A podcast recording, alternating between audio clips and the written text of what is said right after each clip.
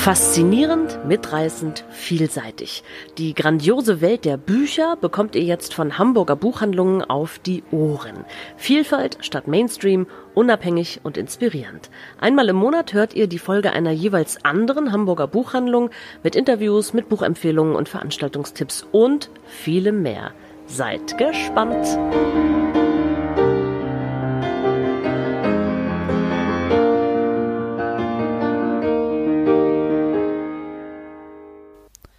Folge 4 Buchhandlung seitenweise. Denken Sie, Buchhändler ist ein Traumberuf? Auf jeden Fall. Habe ich auch schon mit geliebäugelt. Wenn einem das wichtig ist und Spaß macht, dann kann das ein Traumberuf sein. Denke schon. Hm? Boah, wenn man Bücher liebt, auf jeden Fall, würde ich sagen. Also, ich stelle es mir ein bisschen traumhaft vor, ja. An sich ja, weil man eben die Vorstellung hat, man hätte viel Zeit zu lesen. Aber ich glaube, das Geschäft ist hart. Also es war mein Traumberuf ganz lange und das fand ich auch ganz toll, bis ich dann hier im Laden häufig ausgeholfen habe und dann habe ich gemerkt, es ist total schade, man hat kaum Zeit, ein Buch zu lesen. Stellt euch folgendes Szenario vor. Ihr seid in eurem Beruf sehr erfolgreich. Ihr interessiert euch nicht besonders für Bücher, früher war das mal anders. Aber heute seid ihr komplett auf euer Handy fixiert und ohne es seid ihr sowieso aufgeschmissen. Fast möchte man sagen, ihr seid ein bisschen süchtig nach ständiger Ablenkung und der ständigen Erreichbarkeit. Insgeheim sehnt ihr euch jedoch nach Ruhe und Geborgenheit, wollt weg von diesem unsteten Leben auf der Überholspur, wollt einen soliden Ehepartner und Kinder. Das verratet ihr aber niemandem, denn niemand soll wissen, wie es ganz tief in euch drin aussieht. Euer Beruf führt euch auf eine zauberhafte, etwas aus der Zeit gefallene Insel an der Nordsee. Dort trefft ihr auf eine Buchhändlerin mit einer ebenso zauberhaften Buchhandlung und diese erkennt umgehend euer Potenzial. Ihr habt die Gabe. Die Gabe, ihre geliebte Buchhandlung eines Tages zu übernehmen und erfolgreich und mit Liebe weiterzuführen. Liebevoll und gewitzt führt sie euch an euer Schicksal heran. Sie weiß, was zu tun ist. Ihr könnt euch nicht wehren. Und ihr wollt es ja eigentlich auch gar nicht. Am dem Tag, an dem diese vierte Folge von Hörstoff erscheint, werde ich die Inhaberin einer Buchhandlung sein. Die Frau, von der hier die Rede ist, bin ich allerdings nicht.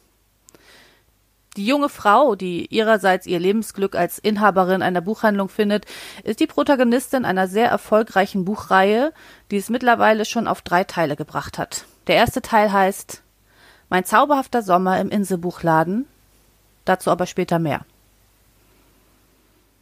Ich bin nun in einer Situation, dass ich noch so neu in der Branche bin, dass ich vieles noch beinahe mit Kundenblick sehen kann. Ich bin einfach noch nicht so professionell wie die erfahrenen Buchhändlerinnen, die idealerweise auch eine Ausbildung zum Buchhändler oder zur Buchhändlerin gemacht haben. Zwar bin ich Diplom-Bibliothekarin und viele denken, das wäre dann ja auch schon praktisch das gleiche wie Buchhändlerin. Ich kann jedoch sagen, ist es nicht. Genau genommen bin ich momentan noch der Laie in dieser Runde. Es gibt ja so Berufe, von denen Außenstehende, und das sind eben oft auch Romanautoren, ganz gewisse Vorstellungen haben, die gerne auch romantisch verklärt werden und dann den Rahmen für schöne Geschichten bilden. Arzt zum Beispiel oder Schauspieler. Einzelhändler kommen allerdings nicht so oft vor. Selten habe ich ein Buch über einen schönen Supermarkt gelesen oder ein Lampenfachgeschäft. Buchhandlungen bilden da allerdings eine der wenigen Ausnahmen. Zurzeit gibt es wieder und gab es natürlich auch schon früher hier und da mal allerlei Romane, meistens Liebesgeschichten, in denen es sich oft darum dreht, dass ein kleiner schnuckliger Laden gekauft, geerbt oder gewonnen wird, vorzugsweise an jemanden, der davon aber auch überhaupt gar keine Ahnung hat. In dem sich dann ein Großteil der Handlung abspielt. Bäckereien sind beliebt, Cafés, Orte, an denen Menschen sich wohlfühlen und gerne ihre Freizeit verbringen, von denen sie denken, dort zu arbeiten müsste ganz großartig und ganz sicher total entspannend sein. Gekrönt wird das Ganze noch durch die geografische Lage, meist Sehnsuchtsorte für Touristen, wie zum Beispiel verschlafene Orte auf Nordseeinseln, kleine Gassen in London, ein Dörfchen in der Toskana oder dergleichen. Eine Fleischerei in Bitterfeld funktioniert sicher nicht ganz so gut wie eine Buchhandlung auf Spiekeroog, ist ja klar. Das Bild, das von Buchhändlern und Buchhändlerinnen gezeichnet wird, ist mitunter so witzig und so derart fernab von aller Realität, dass ich sehr gerne einige Titel und Zitate aus verschiedenen Romanen und einem Ratgeber aus dem 19. Jahrhundert hier besprechen möchte und mal gucken. Vielleicht kann man ja auch einige Parallelen ziehen. Zurück zu der eingangs zitierten Protagonistin mit der Gabe.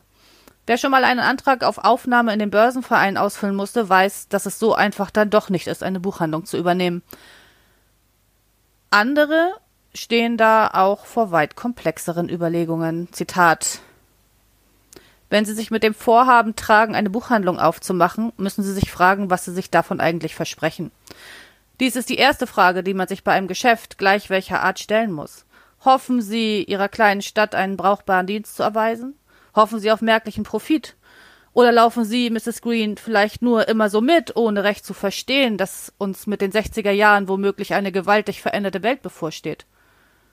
Ich habe mir oft gesagt, jammer schade, dass es keinen allgemein anerkannten Lehrgang für Kleinunternehmer gibt. Ich möchte Sie auf einen Punkt hinweisen, der Ihrer Aufmerksamkeit höchstwahrscheinlich entgangen ist. Wenn zu einer beliebigen Zeit der Kapitalzufluss den Kapitalabfluss nicht ausgleichen kann, lässt sich mit Sicherheit vorhersagen, dass finanzielle Schwierigkeiten vor der Tür stehen. Wieder andere nehmen es leichter. Zitat Hast du je in einer Buchhandlung gearbeitet? Na ja, sage ich, Während meines Studiums habe ich in einem Fischrestaurant gekellnert und der Besitzer verkaufte da sein Kochbuch. Das zählt wahrscheinlich nicht? Nein, tut es nicht, aber einerlei. Andererseits ist es allerdings auch zum Glück nicht mehr so, wie man es in der Buchhändler oder Anweisung, wie man durch den Buchhandel zu Ansehen und Vermögen kommen kann, aus dem Jahre 1825 lesen kann. Der Buchhändler muss mit, Zitat, mehreren philosophischen Wissenschaften genau bekannt sein. Er muss nicht bloß richtig und fertig denken können, sondern auch eine genaue Kenntnis der Moral, der philosophischen Rechtslehre, der Psychologie, der Anthropologie, der Logik und viel mehr haben. Es muss darüber hinaus, Zitat, dem Buchhändler sehr daran gelegen sein, sich eine gründliche Kenntnis der griechischen und lateinischen Sprache zu erwerben. Außer den alten Sprachen der Griechen und Römer muss der Buchhändler die Sprachen der gebildeten neuen Völker Europas verstehen. Außerdem aber muss er die französische, die englische, die italienische Sprache kennen und mit der Literatur derselben bekannt sein. Außer der allgemeinen Erd-, Völker- und Menschengeschichte und Geographie muss er vorzüglich auch mit der Geschichte der Literatur vertraut sein und deren Entstehung, Entwicklung und Vervollkommnung genau kennen. Diese Kenntnis muss er nicht bloß in Hinsicht der Griechen und Römer, sondern auch der gebildeten Nationen Europas besitzen. Er muss wissen, auf welcher Stufe der Ausbildung jede Nation, jedes Volk steht, welche Aufklärung es besitzt, welche Bedürfnisse es hat, unter welcher Staatsverfassung es lebt und wie seine Regierung beschaffen ist. Die Schriftsteller, ihr Leben und besonders ihre Werke und deren Ausgaben muss er kennen. Er muss wissen, welche Ausgaben die besten sind, wo und wann sie erschienen und wer die Herausgeber der alten und neuen Klassiker sind. Ihren Ladenpreis muss er wissen, sowie bei solchen, welche bloß noch in öffentlichen Versteigerungen vorkommen, ihren Auktionspreis nebst ihren Verlegern. Sobald der einzelne Bogen eines Werks ohne Titelbezeichnung erblickt, kann er aus dem Formate, den Lettern, dem Inhalte, dem Papiere etc. das Buch erraten. Was denken Sie, macht ein Buchhändler, wenn gerade mal kein Kunde im Laden ist? Ich denke, dass er selbst irgendein Buch hat, was er dann vielleicht liest alle Bücher durchgucken und wenn es eine Kinderbuchabteilung gibt, durch die Bilderbücher ähm, blättern. Lesen. Ich würde Buchhändler werden, um endlich mal in diesen Momenten Zeit haben, mich gemütlich hinzusetzen und ein neues Buch zu lesen. Er stöbert selber in Büchern. Er liest Bücher, denke ich mir. Also ich würde jetzt einfach lesen denken, so auf den ersten Blick. Sind ja genug Bücher da? Viele Autoren sind sich ebenfalls einig. Es wird natürlich eigentlich immer gelesen. Zitat Hallo, sagte er. Sie schaute auf, während gleichzeitig ihre Augen wieder vor Tränen überliefen. Alles in Ordnung? fragte er idiotisch. Was? Dann schien ihr einzufallen, dass die Tränen noch immer auf ihren Wangen glänzten, und verlegen wischte sie sie weg. Trauriges Buch, sagte sie und schniefte. Ich störe vielleicht. Sie legte das Buch auf den Tisch zwischen ihnen. Oder es wird Privates geklärt. Dabei spielt es mitunter auch keine Rolle, ob tatsächlich Kunden anwesend sind. Zitat Du und deine verfluchten Bücher. Du bist regelrecht besessen von diesem Laden, hast keine Zeit für nichts und niemanden. Na, warte, brüllt sie und greift sich das erstbeste Buch und schleudert es Filippo an den Kopf. Noch ein Zitat. Ich spreche von deinen Haaren. Du musst unbedingt etwas tun. Mach den Laden zu. Wir gehen zum Friseur. Das ist ein Notfall. Oder der Klassiker Es wird an Büchern gerochen. Wie niedlich. Zitat Hallo. Sophie stand in der Türöffnung und schaute Sarah fragend an. Sophie hatte sie buchstäblich mit der Nase in einem Buch erwischt. Jetzt schaute Sarah auf und ließ den Band langsam auf den Boden sinken. Sie packte gerade einen frisch eingetroffenen Karton mit neuen Büchern aus und hatte natürlich die Nase hineingesteckt, um an ihn zu riechen. Und was machen Buchhändlerinnen tatsächlich, wenn kein Kunde im Laden ist? Ich kann Ihnen sagen, was sie meistens nicht machen. Lesen. Ähm, sie verstecken sich in der dunklen Ecke und ruhen sich ein bisschen aus.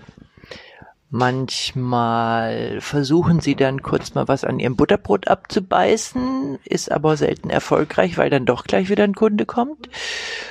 Lesen können sie eigentlich nie, obwohl sich das alle immer so vorstellen. Also ich habe vielleicht in den 35 Jahren im Buchhandel na, bestimmt drei, vier Mal insgesamt in ein Buch reingeschaut während der Arbeit, den Rest wie alle anderen abends im Bett. Sie schauen Vorschauen an oder Besprechungen von Büchern, um sich schlau zu machen. Und welche Charaktereigenschaften sind typisch als Buchhändler? In der Unterhaltungsliteratur finden wir oft leicht verpeilte, irgendwie splinige Menschen.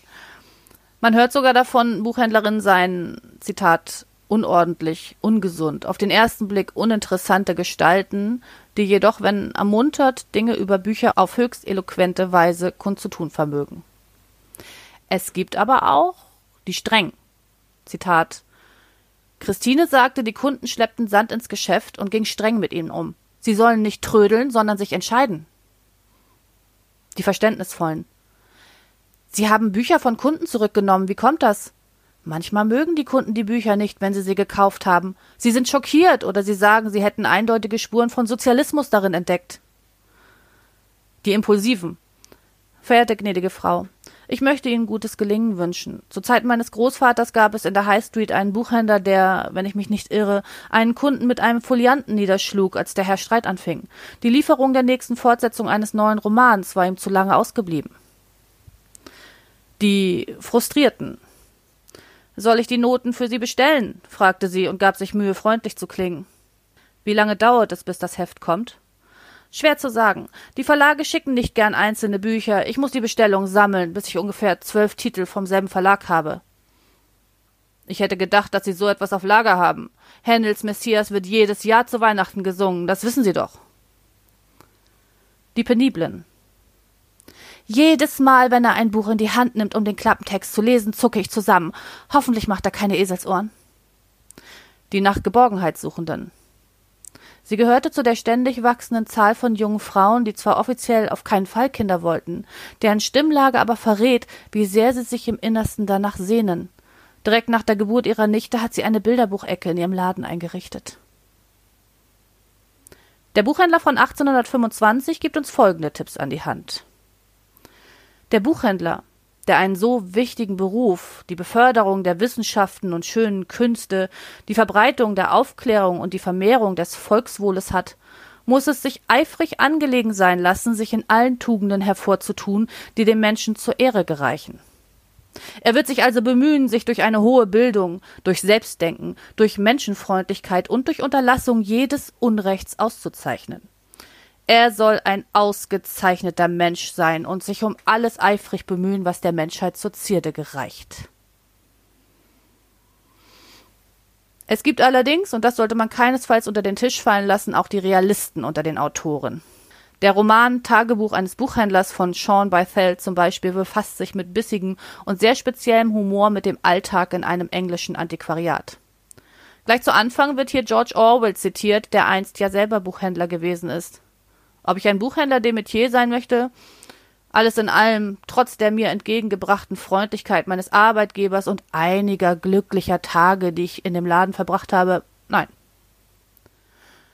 Bythell selber sagt über seinen Beruf, ich kann mich noch erinnern, ziemlich umgänglich und freundlich gewesen zu sein, vor dem Kauf des Ladens.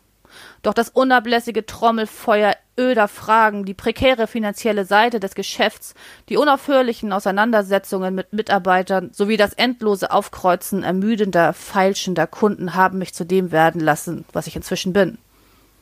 Das klingt ja schon mal nicht so erfreulich. Allerdings fügt er noch hinzu, Wollte ich irgendetwas daran ändern? Nein, auf keinen Fall. Und damit stellen wir uns abschließend die Frage, kann man das heutzutage eigentlich noch ernsthaft wagen, eine Buchhandlung zu kaufen? Der deutsche Buchhandel hat sich seit einiger Zeit bedeutend verändert und wie es scheint nicht immer zu seinem Vorteil. Klar, insgesamt werden nicht mehr so viele Bücher gebraucht, das ist richtig. Also es werden keine Lexika, keine Wörterbücher, weniger Reiseführer und so weiter verkauft, weil die Leute das natürlich im Internet nachschlagen können. Ist auch praktisch, finde ich auch selber so. Da hat sich in der Struktur tatsächlich was verändert, aber dass so die Leselust nicht mehr da sei oder manchmal totgeredet wurde, kann ich nicht bestätigen. Ja klar, der deutsche Buchhandel äh, ist durch äh, seit Beginn von Amazon und Online äh, natürlich irgendwo auf den Kopf gestellt worden. Ja, das würde ich auch so sehen. Immer mehr kleine Läden müssen aufgeben. Ja, ich denke, dass der Buchhandel, wie ja überhaupt der Einzelhandel insgesamt eben ganz stark äh, Probleme hat äh, durch das Internet. Also es gibt eine Sache, die sich bisher nicht verändert hat und die unterstütze ich. Das ist zum Beispiel die Buchpreisbindung. Denn das macht es mir leicht, auch in der Buchhandlung bei mir um die Ecke zu kaufen. Ja, wobei ich jetzt sagen muss, äh, wenn ich jetzt in die Läden gehe oder in die Stadt gehe, finde ich die Buchhandlung immer sehr voll noch äh, tatsächlich. Also ich glaube schon, es hat sich verändert, dass viele auch äh, im Internet bestellen, aber ähm, ich glaube trotzdem, dass äh, viele, viele auch noch die Buchläden nutzen. Das Zitat, der deutsche Buchhandel hat sich seit einiger Zeit bedeutend verändert und wie scheint nicht immer zu seinem Vorteil, ist tatsächlich schon fast 200 Jahre alt und stammt aus dem Buch Der Buchhändler oder Anweisung, wie man durch den Buchhandel zu Ansehen und Vermögen kommen kann.